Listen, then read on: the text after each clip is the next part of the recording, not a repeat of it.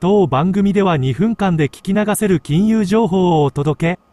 コンテンツ内容を直接質問してみたい方はオンラインミーティングをご用意してありますので、概要欄よりご確認ください。株式市場、米国株式市場は、前日の米連邦準備制度理事会 FRB の高橋勢を背景に5日続落。ダウ平均株価は100ポイント下落し S&P500 種株価指数は0.7%下落ナスダック総合指数は0.9%下落した。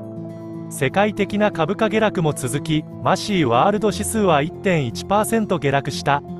債券市場 FRB がインフレ抑制のため今後も利上げを続ける可能性を示唆したことを受け米国債利回りは2007年以来の高水準に上昇した。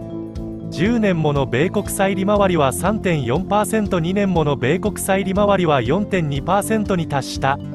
為替市場米ドルは FRB の積極的な利上げと米景気が他の主要国よりもよく持ちこたえるとの期待を受け主要通貨バスケットに対して3月以来の高値をつけた。要点 FRB の高橋勢が株式市場と債券市場に引き続き重しとなっている。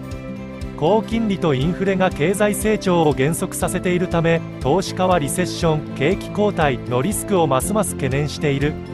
投資家は安全資産を求めて米国ドルを買い進めているため米国ドルは他の主要通貨に対して上昇している。今日の注目米国雇用統計新規失業保険申請件数が日本時間8時30分に発表される。ィラデルフィア地区製造業景況指数が日本時間10時に発表される。